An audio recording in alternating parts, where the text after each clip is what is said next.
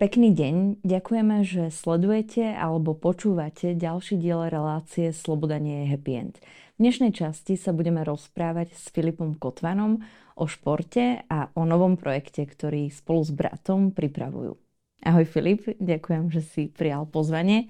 Je to taká trošku špecifická časť Slobody, lebo prvýkrát sa budeme rozprávať o športe a o tom, ako je šport úplne že, že nevyhnutnou asi súčasťou väčšiny životov na Slovensku. Takže vďaka, že si prišiel. Dobrý deň prajem všetkým. Ďakujem veľmi pekne za pozvanie a hádam tie veci, ktoré vám možno, alebo z ktorých vám chcem priblížiť ten šport, tak potvrdia tie tvoje slová, že teda ten šport je nejaký fenomén a že je súčasťou či už osobnosti každého mladého dieťaťa a môže aj pozitívnym smerom hlavne ovplyvňovať naše ďalšie generácie. A aj profesiu. A aj profesiu. Dostaneme sa aj k tomu. Ono je to možno trošku také zvláštne alebo veľmi špecifické, že prečo postbellum, ktoré sa primárne venuje dokumentovaniu histórie, sa ide vôbec venovať športu, ale úplne až také odveci to nie je v konečnom dôsledku, lebo v postbellum robíme aj niekoľko hneď športových aktivít. Jednou z nich je memoriál stopami ukrývaných detí, kedy týždeň kráčame po stopách príbehu Eliho Vága a jeho najbližšej rodiny, ktorí prežili holokaust a boli ukrývaní v slovenských horách. Tento rok to bude už štvrtý ročník, čo budeme takto putovať s Slovenskom spolu s ďalšími rôznymi účastníkmi. A minulý rok v oktobri sme organizovali aj prvýkrát v Bratislave pri cyklomoste Slobody alebo Chucka Norrisa beh pre pamäť národa. Ten memoriál som ale spomenula zámerne, lebo to je vôbec uh, miesto, kde sme sa my dvaja stretli a kde sme sa začali rozprávať o tom, že čo robíme a čomu sa venujeme v postbellum, ale čomu sa venuješ aj ty vo svojej práci. Možno skús povedať, alebo áno, ty to asi povedať, že v akej pozícii si ty prišiel na memoriál, lebo ty si prišiel iba na jeden deň a bolo to také veľmi špeciálne, povedzme. No, áno, je pravda, že sme sa stretli pri takejto uh, špeciálnej možnosti. Ja osobne som teda ani nevedel konkrétne, uh, čoho presne sa idem zúčastniť, nakoľko to bolo uh, nie z môjho osobného voľného času, ale bolo to z nejakej mojej pracovnej činnosti, uh, ktorá sa venuje, povedzme, uh, tak v skratke, ochrane ústavných činiteľov a konkrétne to bolo vtedy pri pozícii pani prezidentky, uh, kedy sa ona zúčastnila tohto pochodu a ja som ju pri mojej pracovnej činnosti uh, sprevádzal, povedzme. Áno, čiže si bol, bolo to, bol to teda jednoducho, že okamih, alebo viacero okamihov počas celého dňa, kedy sme sa cítili asi najbezpečnejšie v lese, ako sa vôbec dá, lebo sme boli celkom výdatne um, strážení, nazvime to takto. A ty si bol jeden, jedným z tých ľudí, ktorí teda predstavovali tú ochránku. Nám sa strašne navýšil v ten deň počet účastníkov, lebo teda naozaj ste, ja neviem, koľko ste boli, možno osem alebo... Povedzme, že mohol, mohol, ten počet mohol sedieť, ktorý odhaduješ. A všetci ste mali veľmi ťažké batohy, nikto nám nechcel povedať, že čo tam máte a tak ďalej. A, a celé to bolo vlastne vtipné, lebo prelomiť s vami ľady v zmysle nejakej komunikácie bolo, bolo z začiatku také, že uh, úplne nedosiahnuteľné, ale našťastie sme nekráčali úplne málo, bolo to nejakých dvadsaťštyri alebo dvadsaťšesť kilometrov, čiže sme sa začali aj rozprávať. Uh, tak ty to popisuješ, ako keby sme boli uh, nejaké ľadovce, ja si myslím, ale že možno, to tak bol. Možno z úvodu ste mali vy ako účastníci, alebo teda ľudia, keďže sme nemali nejaký osobný vzťah, nepoznali sme sa, ako si správne podotkla, tak... Uh, Trvalo to celý deň, povedzme, alebo väč- väčšiu časť zo dňa, takže sme si našli aj nejaké tie spoločné témy. Ja som ti možno povedal nielen o tom, čo robím na tom konkrétnom mieste, ale aj o tom, čomu sa venujem, alebo prípadne čomu som sa venoval a to bol ten, to bol ten šport. Čiže nemyslím si, že sme boli až takí neprelomiteľní a to je aj v podstate nejaká tá forma toho, ako, ako sme tam či už mali vystupovať, že... Nemusíte nás či už vidieť, vnímať, vždy človek nemusí byť priateľský, ale musí si zachovať nejakú profesnú tvár a zároveň teda, aký je na to priestor, tak sa môže aj prípadne porozprávať. Toto bola taká neformálna akcia, povedzme. Áno, chvíľu to trvalo, ale akože možno z môjho pohľadu pre mňa bolo úplne vtipné, keď sme išli na ten štart toho dňa a, a len akože som mala nejaké teda inštrukcie, že čo máme povedať, alebo že Uh, ako sa správať a tak ďalej. Uh, že, no a prichádzala som vlastne do už úplne že uzatvorenej časti pre auta, ale my sme tam mali povolený vstup, uh, bolo to už územie štátnych lesov a zrazu tam boli nejakí páni, ktorí, že kam idete?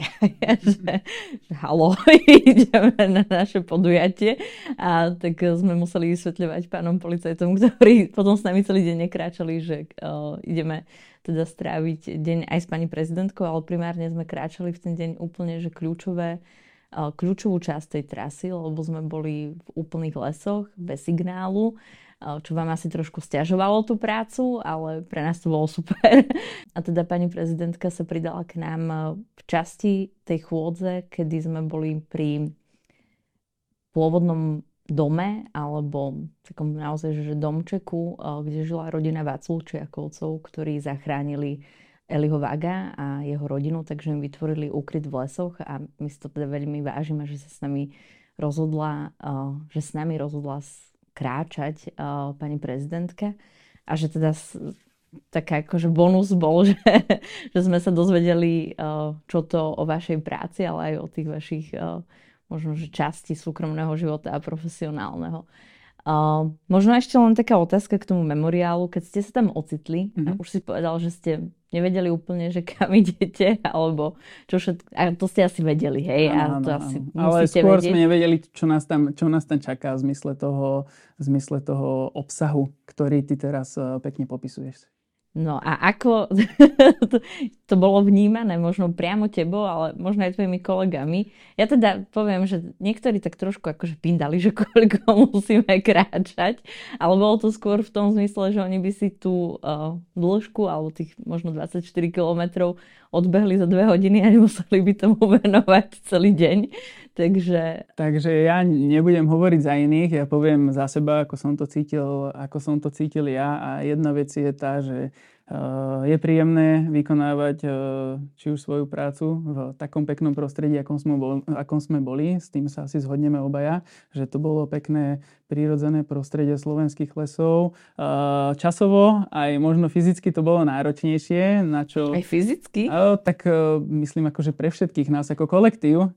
Čiže malo to, nejaké, malo to nejaké dopady, možno aj na tú náladu alebo na to, ako to vnímali iní ľudia. Ja sám za seba môžem povedať, že presne takéto veci v mojej práci vyhľadávam a preto je pre mňa zaujímavá, lebo sú to nevšadné príležitosti, kedy človek sa môže dozvedieť uh, niečo o Slovensku, spoznať nové kúty, či už našej krajiny, alebo teda nové príbehy nejakých ľudí. A toto bolo jedno z toho, čo, čo mám na tej mojej práci rád, že častokrát sa stretnem s ľuďmi, kto, ku ktorým by som bežne možno nenašiel nejaký prístup, alebo uh, není to nejaká moja, povedzme, sociálna bublina. A je to veľmi príjemné, ak človek môže sa dozvedieť takéto veľmi zaujímavé a fascinujúce veci z histórie. Nie som nejaký, uh, povedzme, dejepisný fanatik alebo historik, ale takisto musím povedať, že, že ma to zaujalo a bolo príjemné sa niečo podobné dozvedieť a takisto by som, povedzme, či už uh, s mojou rodinou, s uh, deťmi rád sa zúčastňoval podobných akcií, ktoré sú uh, v prírode, majú nejaký odkaz, lebo to je, povedzme, nejaká interaktívna forma vzdelávania, čo ja kvitujem.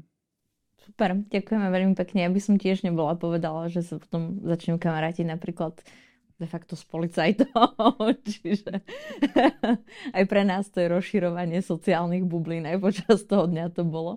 Uh, myslím si, že to bavilo aj všetkých tých účastníkov. Okrem toho, že teda všetci sme si veľmi vážili účasť pani prezidentky, že sme presne ako keby otvárali tie komunikačné možnosti s ďalšími novými účastníkmi. Ak by som spravila takto, že mini reklamu, tak memoriál to, tento rok bude opäť a máme posledných osem miest voľných, čiže ak by si to mohol posunúť aj svojim kolegom a chceli by stráviť celý týždeň s nami na memoriáli alebo priamo ty, tak, ale rovnako aj všetci diváci a poslucháči, tak máme posledných osem miest a memoriál bude trvať od šestnásteho do dvadsiateho tretieho júla a bude to opäť intenzívny týždeň spojený nielen s turistikou, ale najmä teda s príbehmi, ktoré uh, sme písali aj my, alebo teda naši rodičia, starí rodičia počas uh, nedávnej minulosti. Ale teda poďme k tomu, že prečo je možno zaujímavé sa s tebou rozprávať nielen o tvojej práci uh, pri ochrane ústavných činiteľov. Možno by si vedel rozprávať, alebo mohol rozprávať nejaké ďalšie pikošky z aktivít, na ktorých sa zúčastňuješ. Uh, ale ty si začal rozprávať, keď sme kráčali počas toho dňa aj o tom, že uh, čomu sa aktuálne venuješ spolu s bratom, čo som už naznačila, lebo rozbiehate celkom zaujímavý projekt, ktorý má ambíciu tak pozdvihnúť a posilniť možno Uh, aj povedomie o športe, ale ako keby posilniť primárne že mladé talenty športové. A, a čomu si sa venoval predtým, než si nastúpil na, do Úradu na ochranu ústavných činiteľov? Môžeš to možno tak no, rozpovedať svoj príbeh? Aby som to skôr na tú pravú mieru viedol, presne tak, tak uh, predtým, než som uh, pracoval na ochrane ústavných činiteľov, tak som sa venoval, venoval športu od Uh, mladistva alebo nejakých povedzme pätnásť rokov, vyše pätnásť rokov. A robil som konkrétne ľadový hokej do, nejakej, do nejakých svojich dvadsať rokov. Do osemnásť rokov som hrával tu na, na Slovensku, konkrétne v Skalici v hokejovom klube, v mládeži a potom som sa presunul na dva roky do zahraničia, do Švédska, kde som mal možnosť či už sa stretnúť s inou, povedzme, hokejovou takisto kultúrou, s inou kultúrou ľudí, prístupu vzdelávania, čo ma veľmi ovplyvnilo. Tam som strávil vo Švédsku dva roky. A neskôr som skončil v tých dvadsiatich rokoch. Povedzme, že moja hokejová kariéra bola zaujímavá, z časti aj úspešná, ale nedotiahol som to na tie méty alebo ciele, na ktoré som to chcel dosiahnuť a to ma e, možno aj troška vnútorne vždy motivovalo e, využiť alebo použiť ten môj príbeh, inšpirovať týmto príbehom či už iných športovcov, ale v prvej rade pomôcť v rámci tých mojich skúseností, ktoré mám. Možno nie sú najbohatšie, ale sú dosť bohaté na to, aby som dokázal, dokázal tým mojim príbehom či už ovplyvniť, alebo minimálne umiesť nejaké chodničky a cestičky pre, ďalšie špo- pre ďalších športovcov, pre ďalšie generácie a možno povedal by som zjednodušiť im cestu, Ktorá, ktorá pre mňa bola nejakými prekažkami zahádzaná. No dobré, keď, to, keď to poviem tak metaforicky, napríklad, napríklad tým, že keď som bol ešte mladší alebo v tom tínedžerskom veku, povedzme, nemal som také možnosti v rámci sociálnych sietí, aké sú dnes prezentácie, v rámci edukácie toho, že môžem vidieť, keď sa budeme rozprávať o tom hokeji, ale aj o iných športoch, tak uh, vidieť, ako to robia tréneri na tej najvyššej úrovni, vzdelávať sa od iných, lebo častokrát si vo svojom meste alebo vo svojom nejakom klube, uh, povedzme, najlepší, ale keď sa nemáš uh, za kým ďalej posúvať, od koho sa ďalej inšpirovať, tak ten ten tvoj rozkvet alebo ten development sa nejakým spôsobom zastavuje, stagnuje a ty strácaš. Čiže je dobré, že dnes máme nejaký globálny svet, máme veľa možností a treba tieto možnosti aj efektívne využívať. Čiže to sú tie veci, ktoré my by sme chceli priniesť alebo ktoré teda prináša minimálne môj brat, lebo ja už som ako možno nejaká tvár alebo myšlienka, s ktorou som ja prišiel, ale on je ten človek, ktorý rozvíja teraz napríklad tú športovú aplikáciu spomínanú, ktorá má prispieť športovcom k ich prezentácii, zároveň ich nejakému združovaniu, vytvárať si nejaký networking medzi hráčmi a trénermi, hráčmi a manažérmi, prípadne, prípadne si porovnávať ľudí alebo získavať na nich nejaké hodnotenia, recenzie. Ak by som to povedal v takej jednoduchosti, možno budete si vedieť predstaviť aj diváci, ktorí nemajú až tak blízko ku športu, niečo ako športový LinkedIn. Čiže svoj športový životopis si dokážem vytvoriť. Chceme vytvoriť platformu, miesto, kde si ten človek bude môcť dávať všetko svoje, či už štatistiky, nejaké fakty, alebo to, ako sa zlepšuje, nejaké príspevky, spojiť tie moderné veci, to prírodzené prostredie pre dnešné generácie, to je online svet, s tým športom. Športom, ktorý u nás má veľkú tradíciu, ktorý má dopad či už na rozvoj osobnosti u detí a mládeže, ktorý im prináša krásne zážitky, emócie a to je niečo, čo oni veľmi radi budú zdieľať na tých sociálnych sieťach. Pre nich je to prirodzené, pre nás to tak nebývalo. Čiže možno je aj na nás ako na spoločnosti a či už z tej odbornej verejnosti v rámci toho, tých odborníkov v rámci toho športu, aby sme vytvorili tie nástroje pre ďalšie generácie, aby mohli lepšie, jednoduchšie nájsť cestu k športu a k pohybu, nie len k športu, ale celkovo k hociakým pohybovým aktivitám. A zároveň teda, keď už sa budú chcieť dostať na tú, povedzme, profesnú dráhu, že uvidia v sebe ten talent, že tam uvidia tie možnosti a hlavne budú chcieť oni sami, tak aby mali lepšie prostredie, než mali tí predošli, možno aj ja, na to, aby dosiahli tie svoje ciele, ktoré sa možno napríklad mne nepodarili dosiahnuť. Takže dobre, môžeme byť možno konkrétni v rámci tvojho príbehu, že prečo, o, príbehu, akože, že ty si celkom mladý, ale športového príbehu, o, profesionálneho, že čo konkrétne o, stál teda za tým, že si nepokračoval ďalej v profesii. Tak ak to, ak to povieme otvorene, mal som nejaké ambície, že som chcel hrať na nejakej, povedzme, najvyššej úrovni. Ak sa rozprávame o tom hokeji, tak to je možno Zámorie, kde je en há el, najlepšia liga, alebo prípadne iné popredné európske ligy. A toto, keď som videl, že sa mi nedarí dosiahnuť na základe možno aj u nás častokrát poznanej, či už nejakej korupcie, nejakého nátlaku z rôznych strán, že sa pretláčajú možno nie vždy tie talentované deti a nie vždy tí, ktorí teda aj by chceli, aj majú či už tie športové alebo osobnostné predpoklady ísť ďalej, ale častokrát to sú možno Uh, deti, alebo teda už aj tí tínedžeri, ktorí či už nemajú takú výkonnosť po tej športovej stránke, ale majú za sebou možno nejaké, nejaké konexie, uh, majú nejakých ľudí, ktorí ich vedia posunúť ďalej na úkor tých talentovaných. Čiže ide o to, aby sme vytvorili uh, trošku rovnakú štartovaciu čáru pre uh, všetkých, bez rozdielu. Takže to, na toto takisto by sa mala zameriavať tá naša aplikácia, lebo chceme poskytnúť každému tú možnosť sa prezentovať, každému možnosť uh, osloviť najlepšieho trénera, ani nie že najlepšieho, najlepšieho pre nich, ktorého oni v tej danej chvíli potrebujú. Nemusí to byť hokejový tréner, môže to byť mentálny coach, môže to byť uh, nejaký výživový poradca a tak ďalej. Čiže to sú všetko veci, ktoré, keď sa pozrieme už na ten komplexný profesný šport, ten uh, tínedžer bude potrebovať. A pokiaľ si ich začne budovať a skladať túto skladačku, ten svoj tím, uh, už v skorej fáze, tak je to pre ňoho len a len dobre. Takže asi, asi toľko.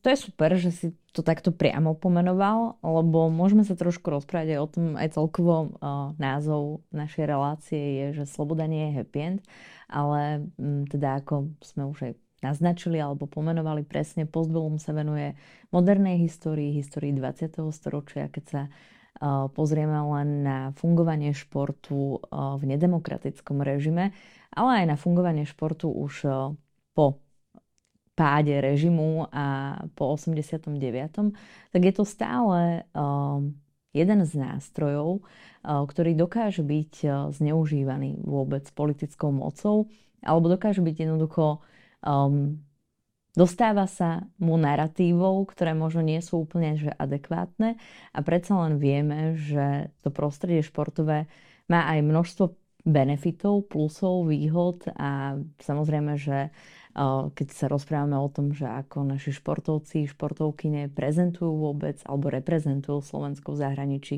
akože je tam množstvo pozitív, ale stále tam môže byť aj množstvo takých, že nazvime to úskalí, ktoré aj vy vašou aplikáciou sa snažíte alebo budete sa snažiť meniť.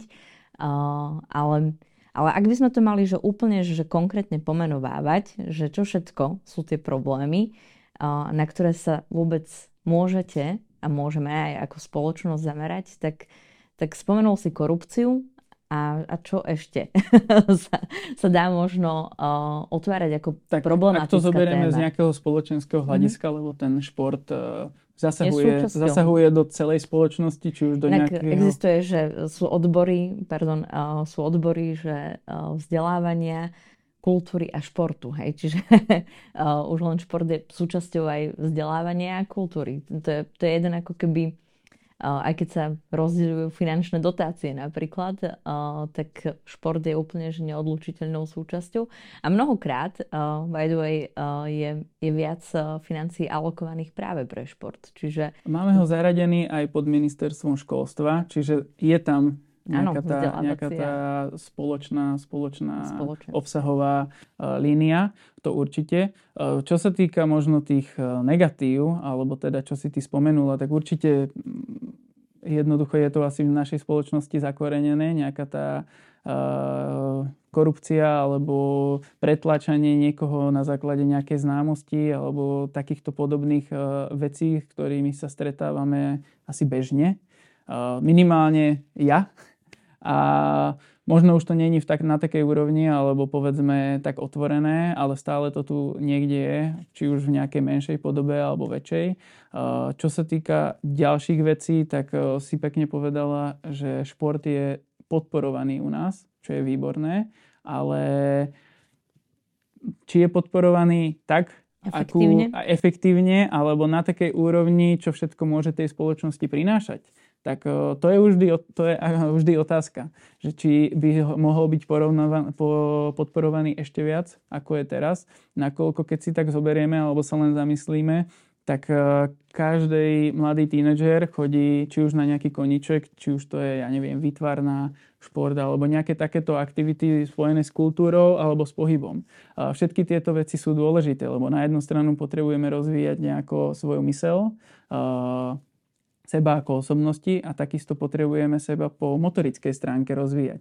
Ak to spojíme, tak to môže byť vynikajúci celok, že máme e, dobrú myseľ, dobrú inteligenciu a vieme narábať aj so svojím telom. Čiže to je tá win-win situácia, by som povedal. A preto by sa nemalo zabúdať ani na jednu stránku, ani na druhú. Ideálny prípad je, ak to dokážeme spojiť. A tu sa zase bavíme o nejakej, povedzme, už komplexnej záležitosti. Možno, ako si spomenula, v rámci tej aplikácie chceme vzdelávať športovcov. Častokrát vidíme teda, alebo v nejaké tie negatíva športu určite sú, či už aj my, keď sme sa veľakrát rozprávali o nejakých fanúšikoch alebo o nejakej nespoločenskej atmosfére počas športových podujatí, kde by sme radi chceli priviesť k týmto športom, k pohybovým aktivitám deti, rodiny na povedzme zimné štadióny, futbalové štadióny. Častokrát tam tá atmosféra není, uh, ako by som to povedal, pre rodiny ideálna a to sú presne veci, na ktorých sa dá pracovať a je to, ide to od nejakých malých maličkosti k tým väčším záležitostiam. Čiže my v rámci, v rámci toho projektu alebo v rámci aplikácie MySportOffice by sme radi My sme radi aj troška na hráčov už v mladom veku tlačili na edukáciu, tlačili na to, aby oni, keď budú tými profesionálnymi športovcami, tak uvedomovali si to, že sú nejaké vzory pre spoločnosť. Vzory hlavne pre teda uh, mladých, ale takisto vzory aj pre divákov. Uh, keď počas nejakého zápasu alebo nejakého súboja, ktorý sa stane, tak hráči medzi sebou sú na seba vulgárni, častokrát to vyplýva z hry, ale možno aj po tej hre, keď na seba nadávajú, tak nemôžeme čakať, že diváci to nebudú robiť. To by museli byť veľmi, povedzme, Odosobnený. erudovaní a odosobnení diváci, ktorí by sa nenechali uniesť na túto líniu a to je jedna z vecí, napríklad tí hráči majú extrémny, extrémny dosah alebo extrémnu, ako by som to povedal, silu voči komunikácii, voči tým svojim fanúšikom. Čiže... Možno ako športovcom, ako lídrom alebo nejakým, že dá sa povedať, že hrdinom. K tomu by som sa ešte možno že dostala, mm-hmm. ale ešte ak si spomenul uh, vôbec výchovu a vzdelávanie, aj si spomínal tie voľnočasové aktivity, ktoré uh, môžu byť samozrejme v nejakých krúžkoch uh, z základnej umeleckej školy, ale môže tu byť aj rôzne takéto že športové alebo pohybové aktivity. Uh, ideálne, že kombinácia. Ak sa uh, pozrieme vôbec na to, že kto všetko stojí pri výchove, tak samozrejme, že sú to, je to rodina, rodičia ako ten úplne že najväčší základ uh, pre výchovu mladých ľudí, detí. Uh, a potom je to škola a práve tieto voľnočasové aktivity, že možno dnes je to ešte o čosi vyhrotenejšie než v minulosti, uh, kedy viac času, možno aj počas týždňa pracovného trávili deti s rodičmi, ale tento, v tejto dobe je to naozaj že o tom, že sú tie deti buď v škole alebo na krúžkoch a potom veľmi krátky čas toho dňa strávia ešte s rodičmi a potom sú to samozrejme prázdniny a víkendy a tak ďalej. Ale čiže veľmi kľúčovú um, rolu vlastne vo vzdelávaní a výchove mladých ľudí zohráva škola, kde sa môžeme rozprávať o pozitívach, ale aj negatívach. A rovnako je to aj pri tých voľnočasových aktivitách. Keď sa pozrieš možno aj ty zo svojej skúsenosti priamej, to možno bude asi najlepšie, ako taký príbeh. Ako prebiehalo možno to vzdelávanie alebo tá výchova teba konkrétne? Ak vieš to možno aj že zovšeobecniť priamo v tom športovom uh, prostredí, uh, či už najskôr v nejakom krúžku a potom asi postupne aj v nejakom klube, uh, čo si spomínal, že, že bolo to uh, možno aj také, že rozšírené vzdelávanie, alebo uh, aké tie možno hodnoty uh, si sa dokázal naučiť prostredníctvom tých športových aktivít? Uh, tu by som povedal, že to bolo primárne úzko profilované na ten šport. Na tie nejaké ďalšie veci sa častokrát nehľadelo. Či už to bolo zásluhou toho, že možno neboli až také podstatné, alebo aj od spoločnosti neboli vyžadované. Ako si pekne povedala, dnes už nakoľko máme takú dobu, žijeme dobu, akú žijeme, že deti odvedieme ráno do školy, potom prípadne si pre ne prídeme, zavezieme ich na nejakú inú aktivitu, či už nejaký krúžok, nejakú športovú alebo niečo podobné no, do, nejakého, do nejakého klubu. Je to super, len chcem povedať to, že niekedy ani ten č- rodič sa s nimi nevidí, okamžite zo školy idú niekde, idú niekde ďalej alebo v rámci školy, v rámci areálu. A ako si povedala, ten rodič už pre tie deti príde, strávi s nimi jednu až dve hodiny večer, s tými menšími idú si lahnúť, s tými väčšími možno väčší objem času, možno tri až štyri hodiny, ale reálne tú väčšiu časť zo dňa na, na toho tínedžera, na tie deti vplývajú presne tá škola, ten pedagóg, nejaký ten lektor na krúžku, nejaký tréner pri tom športe. A zase sme u toho, čo sme, čo sme riešili na začiatku, zohľadňuje to náš systém, ako je nastavený, zohľadňuje to prípadne to financovanie toho školstva, zohľadňuje to financovanie tých, tých krúžkových aktivít alebo prípadne tých športových aktivít, že tie naše deti a to, čo ich formuje, tak sa deje v týchto hodinách, na týchto, v týchto sférach, alebo teda v tej škole, v tých krúžkoch a v tom, v tom športovom prostredí.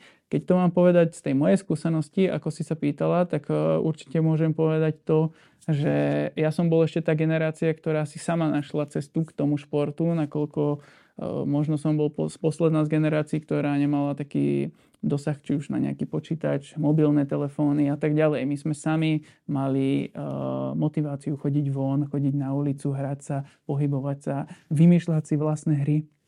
Ale veľmi dobre som to videl na mojom mladšom bratovi, ktorý už bol tá generácia, ktorá mala ten prístup k tým, k tým uh, počítačom, k tým mobilom, K, týmto, k tomuto online svetu virtuálnemu, ktorý sme si tu troška spomenuli. A on už nemal taký, povedzme, pozitívny vzťah k tomu športu, lebo mal možnosť voľby. Mal možnosť voľby, či ide robiť toto alebo toto. Možno by aj chcel na základe toho, že videl doma možno príklad odo mňa alebo príklad od rodičov, že treba športovať, treba sa hýbať. A, ale zasa videl príklad svojho okolia, svojich rovesníkov, ktorí chceli tráviť ten voľný čas na tých počítačoch, nejaké, uh, nejaké hry, tráviť uh, s tými mobilmi, s tabletmi.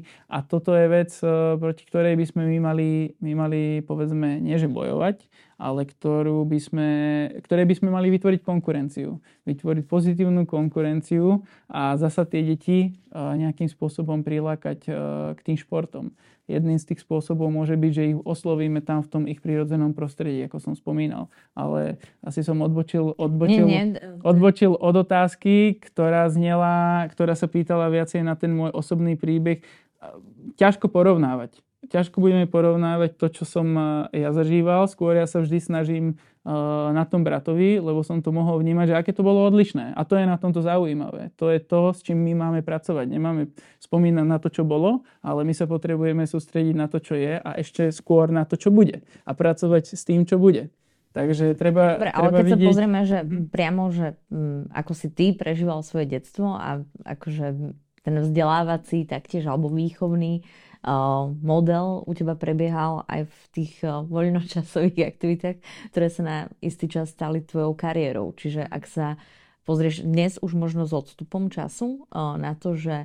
Aké okay, tie hodnoty bo, mi to áno, prinieslo? Že, a bolo to dostatočné, alebo čo sa dá možno zlepšovať a čo možno vy dokážete priniesť a možno konkrétne s vašou aplikáciou MySportOffice? Určite to bolo dobré na tú dobu, čo ona ponúkala, lebo učil som sa tam základy spolupráce, musel som prísť na nejaký čas, čiže som bol dochvíľný, uh, učil som sa samostatnosti, nakoľko som musel dochádzať, nebýval som v tom, v tom meste alebo v tej Skalici, býval som v inom meste, ktoré bolo sedem kilometrov ďalej, čiže som musel dochádzať nielen do klubu, ale aj do tej školy. Zo školy som sa sám častokrát musel presúvať na ten zimný štadión alebo do nejakej telocvične, kde sme mali uh, nejakú časť tréningu. Čiže toto boli veci, ktoré mňa osobne veľmi ovplyvnili, ktoré mi priniesli uh, základy samostatnosti, nejakého time managementu, uh, základy toho, čo nám prináša zasa ten šport, tej nejakej spolupráce. Ako som povedal, musel som vedieť sa aj uh, nejako odprezentovať, keď som išiel niekde niečo riešiť, prípadne uh, základy úplne bežnej komunikácie ľudskej. Pozdraviť ľudí, pozdraviť trénera, pozdraviť uh, upratovačku niekde, ktorá sa ona stará a vytvárala nám to lepšie prostredie. Čiže sú určité hodnoty uh, veľmi dôležité, ktoré ti ten šport vie dať, vie ťa naučiť, vie ťa naučiť nejakej tvrdej práci, disciplíny, toho, že si máš ctiť nejaké, nejaké autority, ale toho, že máš aj sám uvažovať a že máš byť kreatívny. A to je na tomto pekné. OK. Takže vlastne je to idylické? Uh, je to idylické, ak je idylické to prostredie. Asi tak by som to povedal. Vždy záleží Dobre, samozrejme aj na tom čas, prostredí čo... a na tom jedincovi. A za ten čas, čo si teda vyrástol, tak sa niečo zmenilo možno v tom fungovaní a preto prichádzate s tou aplikáciou, aby, aby ste to um, možno vrátili alebo zlepšili tú situáciu? Uh, ty si povedala presne, že je to idylické. Ono to idylicky znie, ale ako som povedal, je to postavené na tom, v akom prostredí ten človek je a potom, kto mu to prostredie ovplyvňuje. To je väčšinou ten tréner, ten klub a, a tak ďalej. Čiže a, a zaudol som na toho konkrétneho jedinca, že či si chce nasávať tie informácie, tie dobré veci, či chce nasávať, alebo či chce nasávať to, čo sa tam nedarí, alebo čo zlyháva. A možno častokrát zlyháva tá, tá určitá výchova tých hráčov, alebo sa k deťom možno nepristupujú alebo k tínedžerom ako k tínedžerom, ale už sa berú ako dospelí a tak by to nemalo byť. Či už z toho pohľadu, ako som teraz spomenul, nejakej kreatívy, že nemôžeme od nich požadovať výkony, ktoré požadujeme od profesionálov, ale treba k ním pristupovať tak, že majú priestor na chyby, na chybách sa učia a keď budú kreatívni, tak tie chyby budú robiť, ale čím viac ich urobia, tak tým viac budú ako keby mať v sebe tú dôveru v rámci toho, že vedia robiť tie kreatívne činnosti, ako, ak to takto poviem. Čiže sú to také veci, ktoré musia byť dobre vyvážené, sú to nádoby, na ktorých záleží a pokiaľ nie sú dobre vyvážené a pokiaľ nie je dobrý pedagóg, dobrý tréner, dobrý lektor, tak častokrát ten talent môže zničiť a ten šport môže byť kontraproduktívny. Povedme si otvorene. A veľakrát sa to tak aj stalo, či už v tej mojej kariére, čo som mal, či už nejakých spoluhráčov alebo spolužiakov a stáva sa to aj dnes. Dobre, teda vy ste sa rozhodli spolu s bratom, ešte sú v tom uh, začlenení aj nejakí ďalší ľudia, alebo je to teraz postavené na vás dvoch? Nie, nie, sú v tom uh, začlen... No ja som ten, túto ideu mal, keď som skončil s hokejom. Uh, tak som ju nejako formoval a rozvíjal, ale neskôr som rád veľmi, že som s ňou ako keby skončil, nakoľko som sa išiel venovať iný, iným činnostiam. Celý život som bol ambiciózny, nielen v tom športe, ale aj v tom osobnom živote, čiže som si začal budovať nejakú Uh, nejakú inú uh, profesnú kariéru a som veľmi rád, že môj brat v tomto videl potenciál a že si to zobral k sebe a zobral si to ako vysokoškolský projekt uh, do Dánska, kde aktuálne študuje a kde aj našiel či už po väčšine slovenských a českých študentov, ktorí to s ním nejakým, nejakým spôsobom kreujú a rozvíjajú a dostali to až do tej podoby tie moje myšlienky, že teraz na prelome februára a augusta idú spúšťať aplikáciu. Na prelome februára a augusta? Pardon, na prelome februára a marca idú spúšťať, idú spúšťať už konkrétnu aplikáciu a mojou úlohou teraz je len to, že som veľmi rád, že na tom pracujú, hlavne teda mladí ľudia, mladé generácie, že v tom vidia potenciál. Sú tam samozrejme určití programátori v tíme, ale sú tam aj ľudia, ktorí sú bývalí športovci, ktorí sa stretávali s tými problémami, ktoré teda tá aplikácia má riešiť, ktorým by takisto pomohla, keby už je vtedy, keď oni sa pomohli rozhodovať s tým, že či teda skončia so športom, alebo ten šport použijú napríklad uh, pri ceste na nejakú vysokú školu, využijú nejaké športové štipendium, na základe čoho teda môžu jednoduchšie byť prijatí, uh, či už na nejakú univerzitnú školu, univerzitný systém, a kde môžu stále robiť to, čo ich baví, to je ten šport. Čiže sú tu rôzne možnosti, ktoré dokážeme v rámci tej aplikácie ponúkať, ktoré sú žiadané, a to je to, čomu sa my chceme venovať, zlepšovať to športové prostredie, vytvoriť platformu, ktorá bude otvorená pre každého, športovca, trénera, pre každý klub, pre každého športového novinára a samozrejme bude dostupná aj pre fanúšikov. Takže to je náš cieľ, na tomto pracujeme a Uvidíme, uvidíme, ako nám to pôjde. V rámci tohto, čo my chceme na tej aplikácii robiť, tak budeme mať na Slovensku aj workshop na zlepšenie mediálnej gramotnosti hráčov, lebo keď telefonujeme či už so športovcami alebo s trénermi, keď zberáme nejaké, od nich nejaký feedback, validujeme celú tú aplikáciu, nejaké funkcie, tak veľmi často počujeme to, že či už v Česku, v Čechách alebo na Slovensku, kde budeme túto aplikáciu testovať a spúšťať, máme veľmi malé, veľmi málo sa sústredíme na prezentovanie našich výsledkov. Na komunikačné.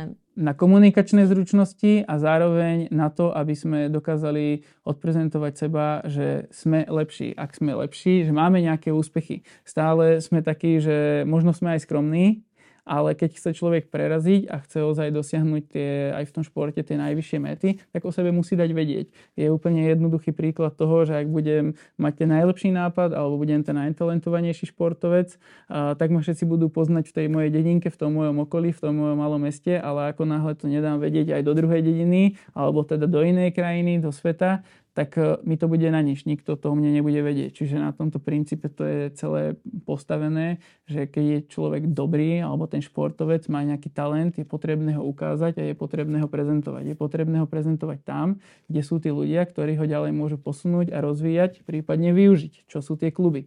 Takže to okay, sa my snažíme čiže docieliť. MySportOffice, čiže moja športová kancelária, mm-hmm. je určená, už si to teda povedal, že mladým športovcom primárne, ktorí sú talentovaní. Mladý znamená čo? A mladý znamená, uh, môžeme si to určiť, že je to pre tínežerov od nejakých trinásť štrnásť rokov, povedzme do osemnásť, prípadne aj dvadsať. My sa snažíme cieliť uh, na túto nižšiu vekovú kategóriu, nakoľko tá má veľký predpoklad tomu, že im to môže byť niečom užitočné.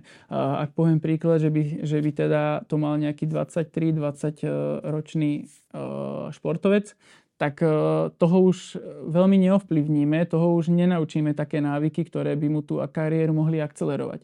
Ale ak zachytíme tie talenty alebo tých športovcov, ktorí potrebujú troška pušnúť, ktorí potrebujú troška pozbudiť, prípadne odprezentovať, aby sa dostali do lepšieho týmu, lepšej kategórie, prípadne na nejakú lepšiu školu, tak je to presne tá kategória, na ktorú my cielíme, ktorej vieme pomôcť, ktorej vie byť tá naša aplikácia užitočná.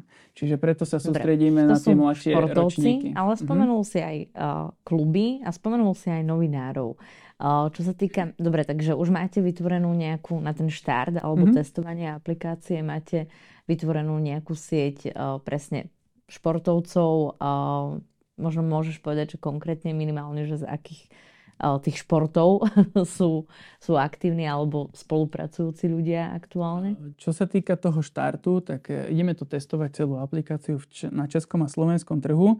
Zatiaľ v dvoch športoch, a to je konkrétne ten ľadový hokej a futbal. Sú to u nás v našom prostredí dva najpopulárnejšie športy, preto to ideme v týchto dvoch športoch testovať. A ako si spomenula, nebudú, nebude to aplikácia len pre prezentáciu športovcov, ale takisto potrebujú podporu aj mladí tréneri. Takisto aj oni sa potrebujú vzdelávať, potrebujú si uh, šerovať skúsenosti s inými, či už skúsenejšími trénermi, alebo s trénermi z iných klubov, väčších, menších. To je takisto dôležité a zase sme u toho, že tí tréneri, tí lektori, tí pedagógovia, to sú tí ľudia, ktorí ovplyvňujú tých hráčov. Čiže ak chceme pomôcť tým hráčom, musíme vytvoriť veľmi dobré prostredie aj pre tých trénerov. Samozrejme je to nejaká vec, ktorú by mali robiť tie športové zväzy, čiže možno je to také niečo, že ich suplujeme, ale... Čiže oni to nerobia. Robia, ale určite sa to dá robiť lepšie. A...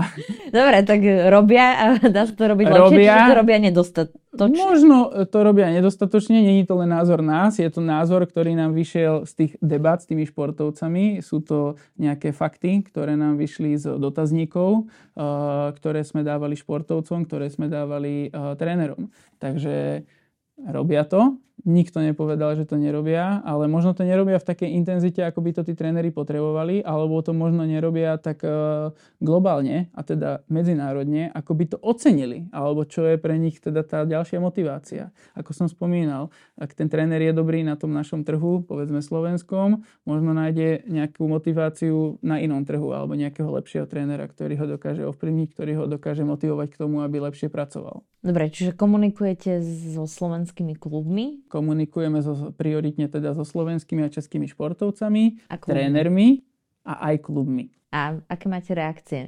Asi by ma najviac zaujímalo z tých klubov. Tak samozrejme je to nejaká novinka, je to niečo, čo u nás nie je bežné. Ako som spomenul, chystáme sa teraz v kluboch robiť, uh, robiť uh, workshop alebo teda seminár na zlepšenie uh, mediálnej gramotnosti hráčov aj trénerov. Uh, nejde o nič uh, nezvyčajné, sú to bežné veci, ktoré sa robia vo svete. Ja som tu napríklad spomenul tú najlepšiu hokejovú ligu, ktorá je N H L v Severnej Amerike. Uh, Tam sú, toto je úplne bežné, že tam majú nejaký media day, a hlavne teda zasa mladí hráči, tam povedzme mladí, aby sme to nejako ohraničili. Draft sa jedná väčšinou hráčov okolo osemnásť rokov, sú tam aj starší, ale veľká väčšina je osemnásť rokov a presne s týmito hráčmi oni na tej najvyššej úrovni. Draft je ten výber. Draft je ale... presne, taký ten, taký ten výber tých mladých talentov, možno sme to zaznamenali na Slovensku, nakoľko my sme mali prvýkrát v histórii jednotku draftu, to znamená, že Slovák bol vybraný ako ten prvý výber z tých,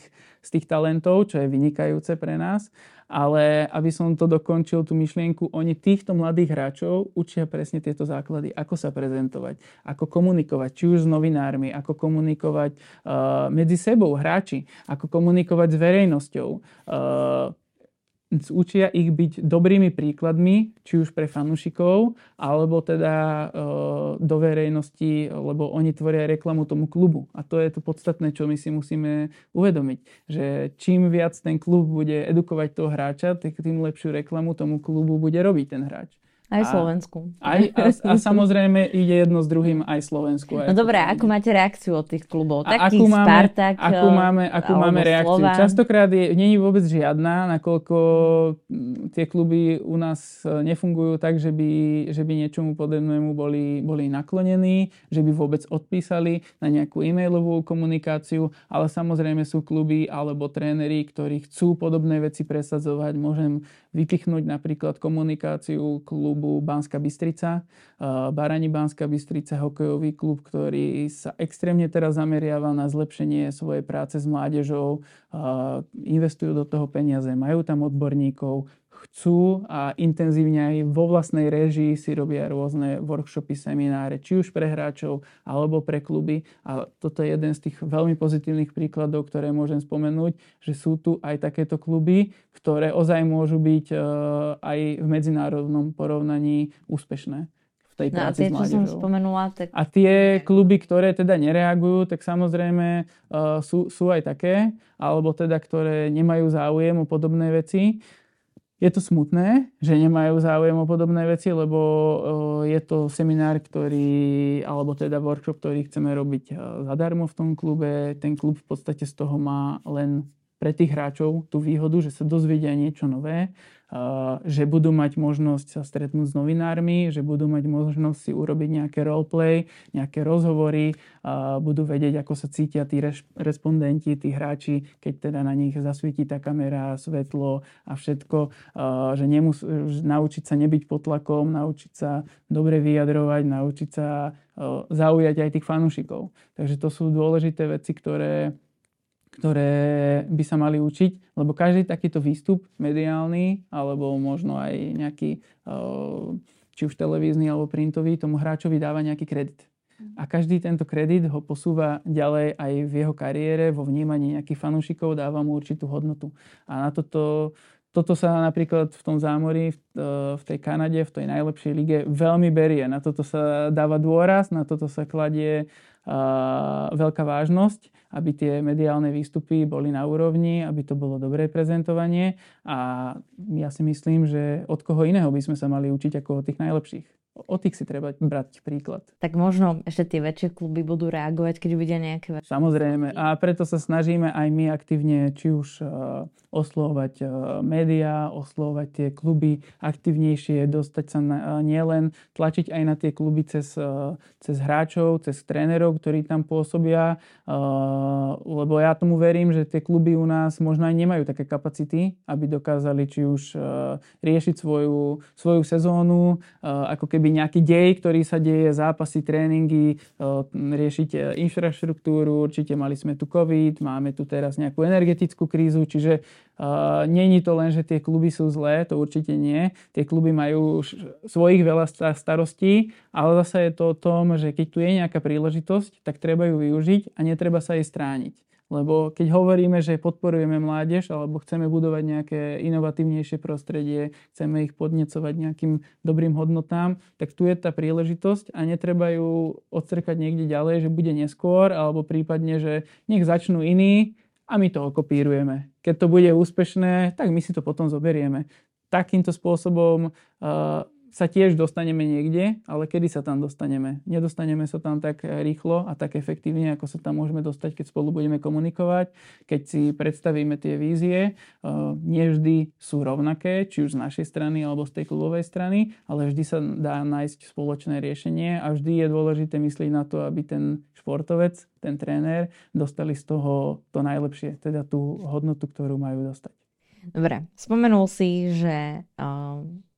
ako sa správajú možno aj fanúšikovia, mm-hmm. že, čo, že vlastne dá sa povedať, že reakcia alebo správanie fanúšikov je reakciou na to, ako sa správajú napríklad tí súperi uh, počas hry. Mm-hmm. Uh, vieme, že existujú rôzne hooligans uh, kluby aj na Slovensku a mnohokrát to teda akože neovplyvňuje iba priamo to športové prostredie, ale aj blízke okolie, keď sú nejaké vyhrotené zápasy aj medzi slovenskými alebo zahraničnými tímami. Videli sme to tu aj v uliciach Bratislavy, myslím, že hral, hrala Trnava, z, to som si teraz neúplne istá, ale jednoducho mám pocit, že to bola Trnava s nejakým chorvátskym klubom a zrazu to už nebolo iba na tom ihrisku a ani na tých tribúnach, kde teda mnohokrát sú aj malé deti uh, a je to plné vulgarizmov a tak ďalej. Máš pocit, alebo myslíš si, a máte na to nástroje, že, že to vzdelávanie priamo v kluboch by mohlo zmeniť správanie aj tých fanúšikov, aby to naozaj, keď už je šport súčasťou tej kultúry, tak aby to bolo aj kultúrne prostredie, ktoré uh, by bolo takouže prirodzenou súčasťou, ktorá nenavodzuje možno aj v ďalších obyvateľoch, občanoch mesta napríklad konkrétneho, nejakú atmosféru strachu, keď ide o nejaký zápas? Uh, tak toto, čo si spomenula, ty hovoríš o tých ultras, o tých no, uh, najtvrdších ako keby fanúšikov, sú určite súčasťou. Uh, z mojej skúsenosti, alebo teda z toho, čo môžeme aj častokrát vidieť, je, že ja som to už tu raz spomenul, že k týmto najtvrdšiemu tomu jadru majú vždy najbližšie, majú vždy najbližšie tí hráči. Čiže tam nie je dobré, keď to pôjde upokojovať tú atmosféru, keď oni robia niečo, čo teda by nemali robiť, či už to je neetické, alebo to je zahran... Prestupok, trestný čin... Niečo et cetera. Podobné, no. Hej, keď ničia teda nejaký ten majetok na, na povedzme tých štadiónoch, tak nie, povedzme, keď ich pôjde upokojiť nejaký usporiadateľ, tak nebudú na to brať taký ohľad, ako keď ich pôjde upokojiť ten hráč. A hneď sme u toho, že oni k tomu hráčovi chovajú nejakú tú úctu alebo si ho vážia, dokážu na nejaké to jeho upovedomenie alebo teda na nejakú tú žiadosť jeho upokojiť tie svoje emócie alebo správať sa inak. A toto robíme, ale väčšinou vtedy už keď je ten problém. Prečo to nerobíme preventívne? Prečo môžeme, mohli by sme možno takýmto situáciám, nehovorím, že ich úplne dostať von, asi to nejde, vždy je to zodpovednosť určitého jednotlivca. A nie je to naopak, že tí športovci skôr burcujú k tomu, aby sa správali fanúšikovia? Možno, ešte... a toto je tá horšia verzia, lebo toto vieme ako keby jednoduchšie ovplyvniť, keď viem, že tam mám nejakého športovca, ktorý má s takýmito nejakými vecami problém, tak je to už aj zodpovednosť toho klubu, či už s tým športovcom nejako pracuje, s nejakým mentálnym koučom, aby sa sústredil na ten svoj výkon, lebo ten športovec tam je od toho svojho výkonu. Ale zase je pekné, keď ten športovec nejakým pozitívnym spôsobom motivuje tých fanúšikov, alebo teda im prejavuje nejaké emócie, aby si oni užili to, za čo prišli na ten, na ten štadión športový, že teda chcú tam vidieť tú radosť, ten, ten plač, keď sa prehrá a tie emócie, góly, radovanie. Čiže... Daj v divadlo inak. Uh, dá, ale to som, tým som myslel to, že netreba teda tých športovcov hádzať všetkých do jedného vreca, že keď komunikujú k tým divákom, to je samozrejme potrebné. Len je, len je treba rázne vymedziť tú negatívnu komunikáciu alebo vzbudzovanie tých nejakých negatívnych uh, vášní. A to sa možno dostaneme aj k tomu, že, že čo títo naši hrdinovia športoví, a mnohí sú naozaj, že uh, moja rodina, ja, ja teraz sa zameriavam trošku že na crossfit a, a tam si ako keby uh, sledujem takých tých, že naozaj že úspešných, alebo postupne začínam sledovať, uh, že úspešných uh, športovcov a športovkyne, ale naozaj, že keď sa rozprávame o tom, že uh, na Slovensku nejakí hrdinovia súčasní sú uh, mnohokrát pre ľudí uh, a aj pre tú moju blízku rodinu, že napríklad Vlhová uh, alebo Sagan. Mm. Uh, mnohých ľudí to inšpiruje, aby sa aj naozaj že voľnočasovo venovali nejakej športovej aktivite. Po Saganovi bol strašný boom cyklistiky a stále pretrváva. COVID mm. to iba posilnil samozrejme, ale, ale je to naozaj, že, že mm, športoví lídri a líderky uh, môžu byť uh, veľmi inšpiratívnymi osobnostiami a mne ako si tak trošku chýba to, že, uh, že sú ako keby uzatvorení iba v tom svete um, výkonu, ich športového výkonu a ako keby nič iné sa okolo nich nedieje. Ešte potom mnohokrát sa stávajú, potenciál, ako to... stávajú sa s uh, súčasťou nejakých značiek samozrejme, čo, čo je úplne, že, že logické a prirodzené, ale, ale ako keby ich ten spoločenský potenciál my ako krajina úplne, že nevyužívame. Nemám ten pocit minimálne, hej, hej. že jednoducho sa nevyjadrujú k nejakým aj možno spoločenským témam, kde by mohli mať ten hlas a postaviť sa možno na stranu dobra, ale práve tým, že mnohokrát aj tá hra burcuje tých ľudí a vznikajú tie ultras kluby, tak, tak sa možno skôr um, potláča to dobro a podnecuje to zlo. Um, čo si myslíš ty o tom, že ako by mali tí športovci pôsobiť v zmysle vôbec možno len Slovenska, alebo ak to vieme porovnávať aj s inými krajinami? Um, majú byť iba, máme byť iba zameraní naozaj na ich športový výkon, alebo sú to naozaj, že hrdinovia, lídri, ktorých by sme mohli nasledovať nie len v zmysle ich športových výkonov, ale možno aj že ľudský alebo spoločenský? Uh, povedal by som, že nie len by sme ich mohli, ale častokrát ich aj nasledujeme. Alebo minimálne určitá časť spoločnosti je veľmi ovplyvnená nejakým tým ich líderstvom, tým, tým ich vzorom. A ako si pekne spomenula, tie Sagan, tie bicykle, že to tu vzbudilo nejaký Dobre, ale ja neviem ohlas, o Saganovi nič iné. Ale to, že... potom, potom je ten nejaký ich osobný prínos k tej spoločnosti. Mimo toho športu, uh, už ten povedzme, uh, či už zákulisný, ako prehovárajú, teda ako sa prezentujú, či už tou svojou komunikáciou, alebo tým svojim životom. Aký dávajú príklad uh, v rámci toho života. A toto sú presne tie veci, ktoré vieme ovplyvniť, ale vieme ich ovplyvniť u tých mladších hráčov. Treba pracovať s tým hráčom, ak teda je povedzme v tom tínedžerskom veku, lebo vtedy sa dá najlepšie formovať a vtedy mu ukazovať tie správne príklady a možno aj tie nesprávne príklady, aby sa nad tým dokázal poučiť a zamyslieť. Není dobré samozrejme toho hráča povedať mu, že len, len toto je dobré, ale treba mu ukázať obidve verzie, aby on sám vyhodnotil ako osobnosť, ako človek, čo chce robiť, ako sa chce prezentovať. Či sa chce prezentovať ako tento typ hrdinu, ako si povedala, alebo ako tento typ hrdinu. Čiže je to... A nie je potom možno otázkou, že ako vôbec fungujú, pracujú um, aj médiá? Ak sa pozrieme možno práve na uh, športových novinárov a na vôbec rozhovory, ktoré sú napríklad uh, tvorené športovými novinármi, lebo to je tiež prostredie, uh, ktoré si spomínal, že vlastne plánujete s nimi spolupracovať. Mm. Aj s MySportOffice, tak uh, nie sú médiá uh, tiež ako keby ten dôležitý hráč, že ako minimálne ako keby v tom nastavovaní možno komunikácie tých športovcov, že, že aké rozhovory sú napríklad tvorené so športovcami. Má to byť iba o športe, alebo o živote a možno o nahliadaní a, a práve ako keby otvorení tých vzorov pre mladšie generácie, ale aj pre vrstovníkov alebo staršie generácie? Máme to, na to pripravené médiá? Ja sám toto neviem ohodnotiť, ale určite už sú tu také nejaké príklady, uh, že nie len teda tvoríme príbeh toho futbalistu z uh, trávnika, ale tvoríme aj jeho prí, príbeh uh, znútra, čo to všetko obnáša byť tým športovcom, že jednoducho netrávi, netrávi čas doma, Uh, ako potom vie o tom, ako tá jeho manželka sa musí starať o deti a o také tie, povedzme, spoločenskejšie témy. Častokrát tí športovci možno žijú, uh, žijú v takej tej bubline, že mám tréning, mám zápas, mám nejaký dlhý presun, či už lietadlom, autobusom a možno nevenujú takú uh, pozornosť tomu, čo sa deje v ich okolí, tomu, čo sa deje so spoločnosťou. Častokrát sa k tomu aj nevedia vyjadriť. A to sú nejaké veci toho, že sú zasa len úzko profilovaní na ten šport. Ale čo, to vzdelávanie čo, by malo zasa sme u toho vzdelávania a u toho jedinca. Lebo oni nežijú on na samostatných ostrovoch, kde je nežijú, od rána ne, do rána nežijú, iba futbal. Nežijú, ale niečo. To je z tvojho pohľadu. Z ich pohľadu to je, ako keby žili na tom, sam, na tom ostrove, uh, kde možno sú s nimi tí spoluhráči a nereflektujú možno tie veci, ktoré sa dejú okolo nich, ale určite sú aj jedinci, zase je to o tej osobnosti, ktorí dokážu reflektovať aj to svoje okolie, dokážu sa vyjadrovať aj k spoločenským otázkam, dokážu byť výbornými rodičmi, dokážu byť výbornými... Skús menovať?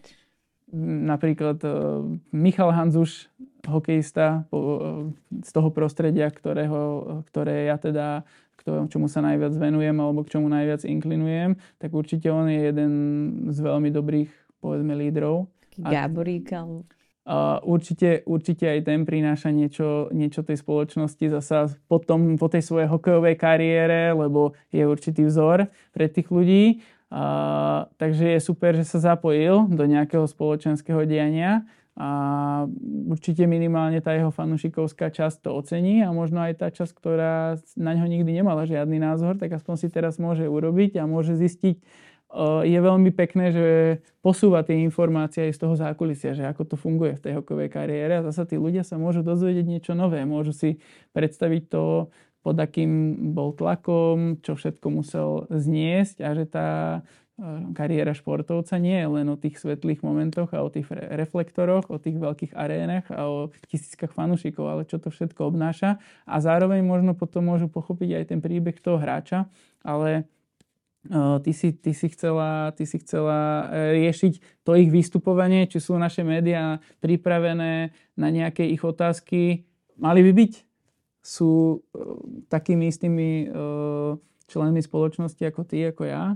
A je to zasa o nejakom ich uh, vnútornom nastavení, či už charakterovom, osobnostnom, uh, emocionálnom, že či to dokážu, či dokážu sa vyjadrovať k takýmto témam, či chcú, či majú záujem alebo nemajú záujem využiť, ako si povedala, ten svoj nejaký influence voči tým, voči tým fanúšikom. My by sme chceli vytvoriť priestor na to, aby mohli uh, tento influence využívať nielen pre tú športovú kariéru, ale aj to, že je prirodzené, že ten športovec sa spojí s nejakou značkou, s nejakým komerčným partnerom, možno aj vďaka tej značke uh, podporuje či už rôzne charitatívne projekty, dobré veci, že aj tá značka ho dokáže formovať k tomu, aby sa zamýšľal, že ten svoj uh, prínos tej spoločnosti nemusí byť len ten športový, ale môže byť aj ten občiansky.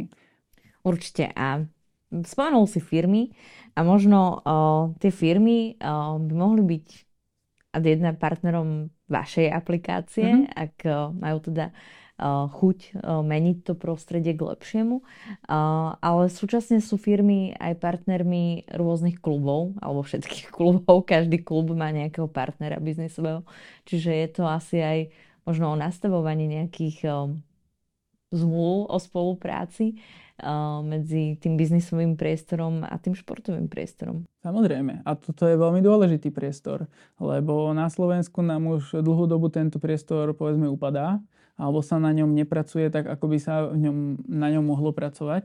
Je tam takisto veľký potenciál, ako bol v tých hráčoch, že ho nevyužívajú ten potenciál. Ani my častokrát nevyužívame ten potenciál, lebo keď si uvedomíme, že šport, ten hokej a futbal, tie dva najpopulárnejšie športy u nás, majú extrémny dopad na tú spoločnosť, majú veľký zásah a je prirodzené, ak ten klub určitý sa s nejakým partnerom komerčným, s nejakým sponzorom dohodne teda na nejakej podpore, dohodne na tom, že aj ten hráč bude prezentovať určitú značku, bude prezentovať nejaké produkty alebo služby, ktorý nejaký ten komerčný partner podporuje. Toto je ďalšia z vecí, ktorú by sme chceli vypichnúť a zvýrazniť, že čím lepšie budú mať tie hráči uh, tie komunikačné zručnosti, tie prezen- prezentačné, že budú vedieť prezentovať nielen ten svoj výkon, ten svoj klub, ale budú vedieť prezentovať, ako to vidíme dnes bežne na sociálnych sieťach, uh, aj nejaké tie influencerské partnerstvá, tak takisto to sa môže preniesť do športu. A zase sme u toho, že to je v tom športe niečo nové, alebo niečo nové je to na regionálnych úrovniach. Poznáme to pri tých najväčších hviezdách, ako sú možno Ronaldo, Messi. Tí majú samozrejme ten dopad, ten influencing, ale my sa tu rozprávame o nejakom regionálnom influencingu, že ty môžeš byť ten hrdina, ten najlepší športovec v rámci svojho mesta, v rámci svojho regiónu a tam ty môžeš robiť dopad alebo mať ten dosah na tých ľudí, na tých bežných užívateľov a zasa môžeš použiť, môžeš, môže ťa teda podporiť aj ten regionálny komerčný partner. Nehovoríme tu o žiadnom obrovskom biznise, ale o tých malých veciach, ktoré sa môžu zväčšovať a ktoré môžu dobre fungovať v rámci, tom regióne, v rámci toho regiónu. Môžeme jednou stranou pomôcť tým športovcom, druhou stranou môžeme pomôcť nejakému biznisu a ekonomike v rámci toho regiónu. Čiže áno, toto sú veci, na ktorých my chceme pracovať, ale sú to veci, ktoré, sú nejakú, ktoré vyžadujú nejakú dlhodobejšiu uh, participáciu tej našej aplikácie v tej spoločnosti. Neodrazí sa to určite zo dňa na deň. Uh, od prvého prihlásenia uh, takisto keď môžem len tak spomenúť, začíname najprv s hráčmi, s trénermi a s fanúšikmi. Priestor pre organization, čiže kluby, zväzy, komerční partneri, športové centra, tam bude neskôr v priebehu tohto roka, ale je to veľmi dôležitá vec, sú to veľmi dobré, dôležité subjekty v športe a takisto na nich myslíme a pripravujeme im priestor. Super. Čiže za chvíľu to budete spúšťať, kde to... Športovci možno, ktorí si teraz vypočujú túto re- časť relácie, nájdu. Nájdu to normálne, že v Google Apps alebo iPhone Apps. Alebo presne tak, Apple. presne tak. Uh, nájdu to v aplikácii pre iOS, nájdu to v aplikácii pre Android, čiže uh, tento Google, Google Play alebo teda App Store, čiže v klasických aplikáciách, alebo môžu naštíviť... Ale to zadarmo? Bude to zadarmo, bude to zadarmo. E, ako som hovoril, teraz to bude určitá beta verzia, kedy na českom a slovenskom trhu v tých najpopulárnejších športoch potrebujeme získať e, spätnú väzbu od užívateľov, potrebujeme nastaviť e, ideálne užívateľské prostredie, e, funkcie, takisto sa budú ešte nejakým spôsobom nastavovať, aby to boli tie funkcie, ktoré aj ten trh chce. Chceme ísť alebo máme ambíciu ísť hlavne teda na väčšie trhy, či už povedzme nejaký dé á cé región alebo prípadne Škandinávia, preto máme tam napríklad zahrnutý ten hokej, alebo s futbalom zasa povedzme do krajín ako sú Taliansko, ako sú Španielsko, ako je Francúzsko, čiže chceme si to tu otestovať, chceme dať možnosť slovenským športovcom, slovenským trénerom a takisto teda aj, aj českým klubom priestor si to vyskúšať, s niečím podobným sa zoznámiť, ideálne si to ako keby nechať, zžiť sa s tým a používať to, využívať to hlavne, aby to malo efekt nielen pre tie teda kluby, ale prioritne pre tých hráčov, alebo teda pre nejakú tú zmenu v tom športovom prostredí. To by nás veľmi tešilo. My teda biznisovo to plánujeme posúvať, plánujeme posúvať na, ďalej na tie väčšie trhy a samozrejme aj úplne do iných športov. My teraz tu hovoríme o futbale a ľadovom hokeji, ale to je, ten koncept je tak výborne škálovateľný, že povedz nejaký šport, ktorý ťa teraz napadá okamžite. Crossfit. No, čo potrebuješ na crossfit? Potrebuješ toho športovca, ktorý ho robí a určite si nezačala s crossfitom len tak. Potrebuješ aj nejakého trénera. Potrebuješ nejaký gym alebo minimálne niekto, kto ti dá tie prostriedky, nejaké tie činky, keď cvičíš s vlastnou váhou, nejakú podložku alebo niečo. Čiže vždy potrebujeme nejakých ľudí, ako je športovec, potrebujeme trénera, potrebujeme nejakú organizáciu, nejaký gym, prípadne si mi teraz spomínala, že sa zúčastňuješ nejakej súťaže, ktorú niekto organizuje. Čiže zasa sme u toho nejaká organizácia, potrebuješ takisto, alebo častokrát na tých súťažoch, súťažiach bývajú nejakí fanúšici. A od tých najlepších crossfitiákov... My sme iba z gymu. Ja viem, ale keď, si, keď to posunieme na tej, tej pyramíde vyššie, tak od tých najlepších píšu aj novinári. Čiže v každom športe môžeš menovať nejaké ďalšie športy, určite tam nájdeš minimálne zo pár týchto subjektov, to nás veľmi teší a to nám otvára priestor teda aj do tých iných krajín a možno aj do nevšedných športov, ako je, môžem povedať, taký kriket, ktorý je populárny najmä v Indii, v Pakistáne. Aj šach, aj šach je super. Takže, takže asi toľko. No. Ambície sú veľké, musíme pracovať krok za krokom. Hlavne teda, hlavne teda ľudia, ľudia okolo toho. Ja, je mi cťou byť teda nejakou tvárou toho myšlienky alebo inšpiráciou toho, prečo to tí, tí chalani robia. Ten môj brat to, s tým svojím tímom. A je to pekné, že teda tá moja kariéra nemusí byť len tak... Uh, jak by som to povedal, zahodená alebo k ničomu, ale môže byť, môže byť použitá na nejaký lepší účel, čo ma veľmi teší a budem im držať palce a keď budem môcť zo svojej pozície, určite im hoci ako pomôžem, ako sa bude dať. Držíme aj my prsty. Ja som veľmi zvedavá, že ako to bude ďalej pokračovať. Ja tiež. Celý tento vývoj. Myslím si, že má potenciál, alebo hneď niekoľko, čiže určite za mňa držím prsty a ďakujem ti, Filip, že si mal čas dnes prísť do nášho štúdia, že sme sa mohli rozprávať o športe a držím vám veľmi prsty, aby, aby sa vám podarilo meniť prostredie v nielen možno profesionálnom športe, ale, ale už od tých začiatkov. Ďakujem. Ďakujem veľmi pekne aj za to teda, že vôbec ste sa zaujímali o nás ako šport a že sme mohli priniesť možno niečo nové pre divákov, nejakú novinku, alebo zamyslieť sa nad tým, aký šport môže mať dosah. Ďakujeme. Odporúčam aj vám, milí naši diváci, diváčky, poslucháči a poslucháčky, aby ste sledovali, že ako sa bude vyvíjať prostredie športu. Z môjho pohľadu je to naozaj že veľmi zaujímavé prostredie, ktoré môže mať dosah na na veľa ľudí a myslím si, že nestačí len fandiť, ale, ale je dôležité, aby, aby sme spolu vzájomne komunikovali a nežili na tých svojich vlastných ostrovoch. Uh, ďakujem, že ste nás sledovali alebo počúvali a prajem vám pekný deň.